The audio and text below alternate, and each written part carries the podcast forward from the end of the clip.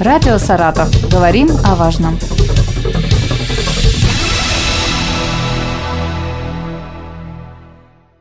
Здравствуйте, микрофон Елена Тёмкина. Буквально несколько дней осталось до начала лета. Сегодня о пляжном сезоне поговорим с Артемом Голубевым, э, главным государственным инспектором по маломерным судам. Артем Александрович, здравствуйте. День добрый. В этом году ранняя весна, и люди рано потянулись к воде. Навигация также была открыта раньше обычного. Каковы особенности этого сезона? Все идет э, своим чередом, за исключением того, что навигация открылась раньше, но мы в любом случае готовы всегда. Мы начинаем патрулировать акваторию еще до открытия навигации для выявления нарушений профилактики. То есть мы в любом случае всегда готовы, как только лед сойдет, как только есть возможность патрулировать, мы сразу выходим, независимо от навигации, потому что всегда, каждый год есть нарушители, которые выходят. Лед еще до конца не сошел, Волга до конца еще не очистилась, а нарушители все-таки уже рискуя своей жизнью и здоровьем выходят на акваторию. Ну и, конечно же, если погода будет позволять, то в этом году купальный сезон точно так же начнется раньше, потому что если пляж готов, градусов, то при достижении 18 градусов уже можно открывать пляж. Поэтому в этом году, если погода не изменится, будет такой же теплый, то вот уже в ближайшие раньше. дни, получается, да. в начале июня да. можно будет говорить о начале купального сезона. Совершенно верно, да. То есть мы помним, были года, когда и в июле даже открывался купальный сезон, а сейчас уже начало июня и уже скоро будет открыт. Наверняка есть э, любители, которые уже сейчас купаются? Любители есть, конечно же, во многих несанкционированных местах везде купаются, уже отдыхают люди, особенно, как их принято называть, моржи, угу. которые закаляются. Они, конечно же, есть и в Саратове, и в Саратовской области. Давайте вот еще поговорим о судовладельцах. Вы говорили о том, что выходит еще, когда даже не объявлен э, сезон навигации. Какие нарушения чаще всего встречаются? Ну, на сегодня у нас уже инспекторским составом Центра ГИМС вынесено порядка 284 постановлений. Как обычно, самые часто распространяемые нарушения – это нарушение правил плавания. Это, допустим, заход запретной зоны, превышение установленной скорости, либо проход в запрещенный пролет под мостом, то есть нарушение именно самих правил плавания. Также сейчас у нас идет э, рейды по судоводителям, которые эксплуатируют судно в состоянии алкогольного опьянения в нетрезвом состоянии. Поэтому приходится нам патрулировать зачастую с полицией, либо с Росгвардией, ОМОНом, потому что не всегда они себя ведут корректно. И э, реже, уже реже начинают появляться нарушения правил эксплуатации судов. Это, допустим, части э, отсутствия спасательных жилетов, это эксплуатация судна не зарегистрирована в установленном порядке, либо эксплуатация судна с неисправностью, с которым запрещена. Их уже, этих нарушений с каждым годом чуть меньше, меньше и меньше. Но, скорее всего, это из-за того, что штраф все таки 15 тысяч рублей, и плюс еще эвакуация судна. А эвакуация судна у нас начинается от 11 тысяч. То есть для судоводителя, если ему приходит штраф 15 тысяч, еще и эвакуация 11 тысяч, того уже 26, но все-таки они уже начинают задумываться но все так же продолжают нарушать норму пассажировместимости. На коленке там ребенка посадили? На коленке, на борт, на нос. То есть перевозка пассажиров сверхдопустимой нормы. Если 5 человек, значит перевозить можно 5 не более. Почему? Потому что завод-изготовитель предусмотрел грузоподъемность 500 кг, пассажировместимость 5 человек. Из-за чего? Из-за того, что если у вас будет перегруз, при волнении может вода попасть в судно, и оно начнет тонуть. И это может привести к тому, что судно затонет, либо к гибели самих людей. Если человек э, забыл э, права, да, водительское удостоверение, что будет? Ну, забыл человек, оно действительно есть, но лежит дома где-то там на полочке. А, у нас, получается, с 1 марта 2022 года удостоверение выдается как на бумажном носителе, так и в электронном виде. А в электронном виде бумажном носителе они идут с QR-кодами. Получается, они у нас электронные права, и судоводитель точно так же может нам предоставить э, электронное удостоверение, допустим, электронные права, будем так называть, на телефоне, на любом листе распечатанном. Он может себе хоть на рундуках наклеить, либо на борт, но они у него всегда будут в катере. То есть мы считываем QR-код, видим, что у человека есть удостоверение, все. Если он получал до этого периода свои права, свое удостоверение, то их надо иметь при себе, потому что если нет документов, это статья 11.8, часть 1, управление судном без документов, ну, либо права, либо судовой билет.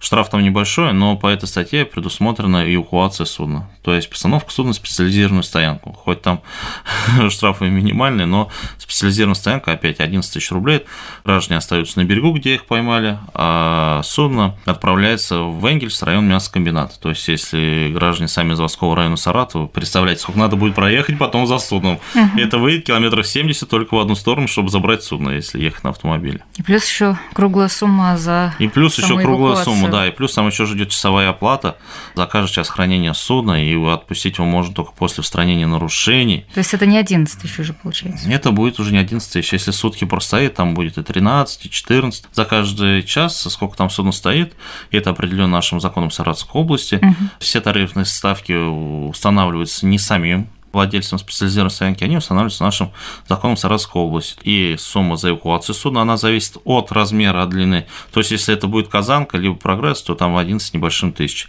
Если это уже будет 10-метровый, 12-метровый судно, то там уже сумма 12, 13, 14 тысяч именно за эвакуацию. Артем Александрович, может быть, тогда имеет смысл владельцам, в кавычках, скажем, старых прав поменять их на новые и получить вот этот QR-код? У нас они меняются только через 10 лет. Ну, права выдаются на 10 лет, и за полгода угу. до истечения срока можно поменять а, удостоверение на право управления. Так же, как и автомобильные. Да, да, да, угу. то, то же самое получается. Но все-таки судоводители умудряются, даже если у них есть э, новые электронного образца документы, они их умудряются забывать. У нас и судовые билеты сейчас выдаются в электронном виде, Точно так же на них есть QR-код, но они все равно и их забывают с собой То есть, брать. А просто назвать имя, фамилию, отчество нельзя? Нет. По нужно, базе вы нужно, не посмотрите, нужно, нужно судовой билет. По базе мы найдем, но вопрос, а как мы идентифицируем, что это он или не он, если он вообще с собой ничего не взял? Допустим, угу. нет, у собой статья есть, ей предусмотрена административная ответственность, поэтому необходимо брать с собой документ. Итак, вот этот документ основной обязательно с собой брать. Это удостоверение на право управления маломерным судом и судовой билет.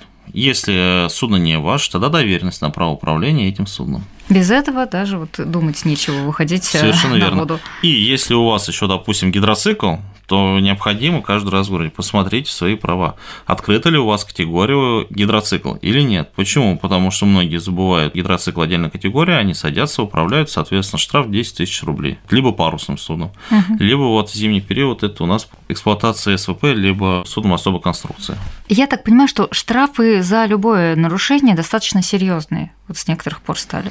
Ну, Нет уже больше трех лет, да, штрафов, 5, да? 10, 15 тысяч штраф. Малые штрафы у нас остались по-прежнему, это, допустим, за нарушение правил перевозки пассажиров, если перевозят на носу, либо на борту, и нарушение правил плавания. Там еще штрафы остались щадящие. Вы упомянули нетрезвых водителей, это одно из распространенных нарушений.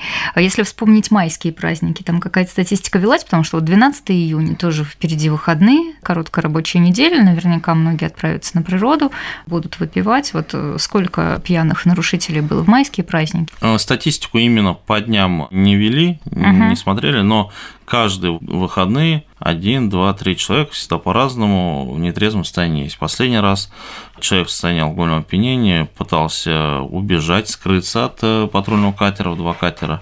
Все-таки удалось Убежать его... на лодке вы имеете? Ну да, скрыться на, на катере, да. В два катера удалось его поймать, пришлось вызывать полицию. Вы можете э, вспомнить, э, сколько судов сейчас стоит на учете в ГИМС, маломерных судов?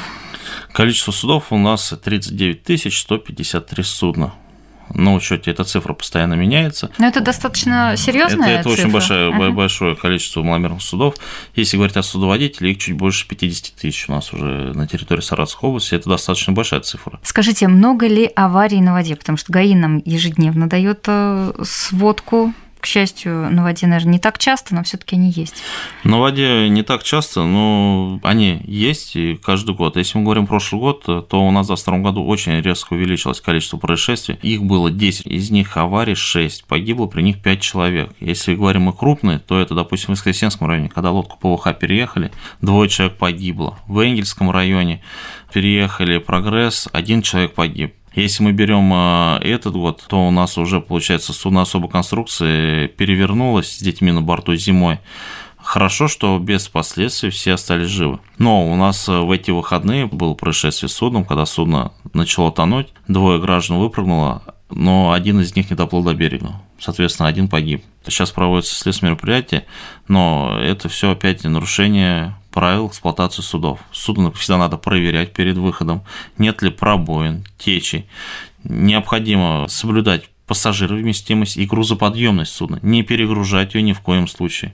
И, соответственно, все-таки относиться к этому ответственнее и помнить, что вода не прощает ошибок, если выпили, ни в коем случае не садитесь э, за управление катером, все-таки это как минимум незаконно. И не идите купаться, если вы выпили спиртные напитки. Если отвлечься от э, вашей непосредственной темы маломерных судов и поговорить о таких водных средствах, как сабборды, которые очень популярны стали в последнее время, люди увлекаются, даже покупают там личное пользование, не просто там берут где-то в аренду. И не мешают ли инспекторам, и судоводителям? Скажем так, злостных нарушителей э, пока что мы еще не встречали, но в основном они передвигаются, это река, ну, если берем Саратов в основном это река Сазанка, где у нас э, скорость передвижения маломерных судов ограничена чтобы не создавать волнения. Там как раз и база отдыха для граждан, там же они и передвигаются. Сколько мы патрулировали, всегда видели, что они всегда передвигаются вдоль берега, не пересекают посередине по фарватеру, не двигаются, чтобы не создавать аварийных ситуаций именно для самих судоводителей.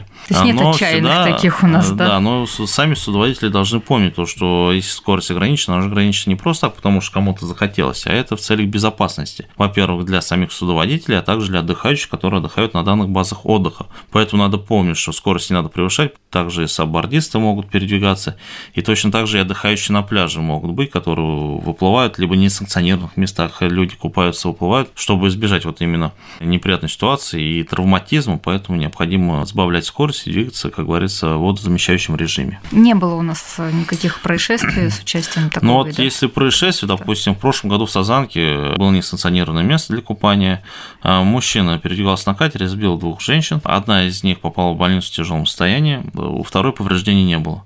То есть это о чем говорит? О том, что место не санкционировано для купания, в принципе, судоводитель там передвигаться мог.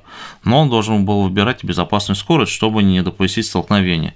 В итоге получается, и он заехал на эту территорию, и они купались на несанкционированном месте, где купание в принципе было запрещено. Mm-hmm. То есть, если бы была бы там а, территория огороженная а, тем же самыми буйками для купания, эта ситуация могла бы не произойти. Мы с вами подошли к пляжам. Вы сказали о несанкционированных местах купания.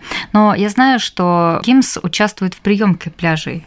У нас сейчас немного по-другому. У нас, угу. получается, раньше мы проводили освидетельствование пляжей. Перед началом эксплуатации выходили на пляж, проверяли его, выдавали акт свидетельствования. Сейчас же это носит э, заявительный характер. То есть каждый собственник пляжа обязан подать заявление декларацию в подразделение ГИМС перед началом эксплуатации за месяц, если быть точнее. Но многие все-таки владельцы пляжа отказываются, избегают этого, что, конечно же, противоречит приказу МЧС.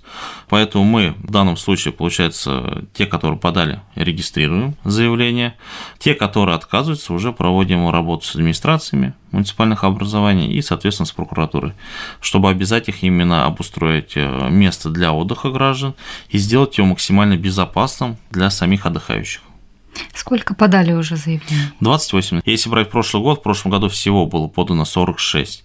Срок есть, поэтому, но уже необходимо все-таки владельцам пляжей на этой неделе подать заявление декларации чтобы вовремя открыть пляж и начать эксплуатировать его. Вы э, сказали о том, что, ну и все это знают, о том, что при достижении температуры воды 18 градусов э, начинают открываться пляжи. А вы не можете объяснить, почему именно такая температура? Известно это, эта температура не нами устанавливается, это температура установлена именно та, при которой э, безопасна для самого организма. Купание, которое не принесет вред, не будет судорог и безопасно в ней находиться. Мы ждем безопасной температуры, да? мы ждем открытия безопасных пляжей судовладельцы помнят э, правила безопасности, и тогда будем надеяться на то, что все-таки будет снижаться статистика печальная, потому что в прошлом году были происшествия, и, к сожалению, это каждый год происходит.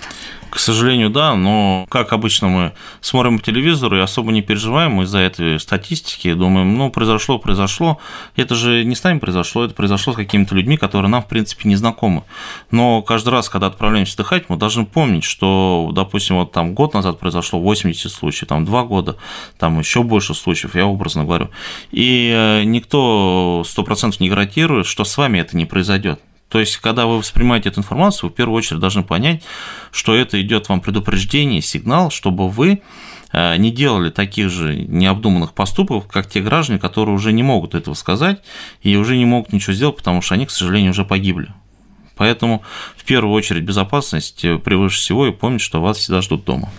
Спасибо вам огромное. Артем Александрович Голубев, главный государственный инспектор по маломерным судам Саратовской области, был в нашей студии. Радио «Саратов». Говорим о важном.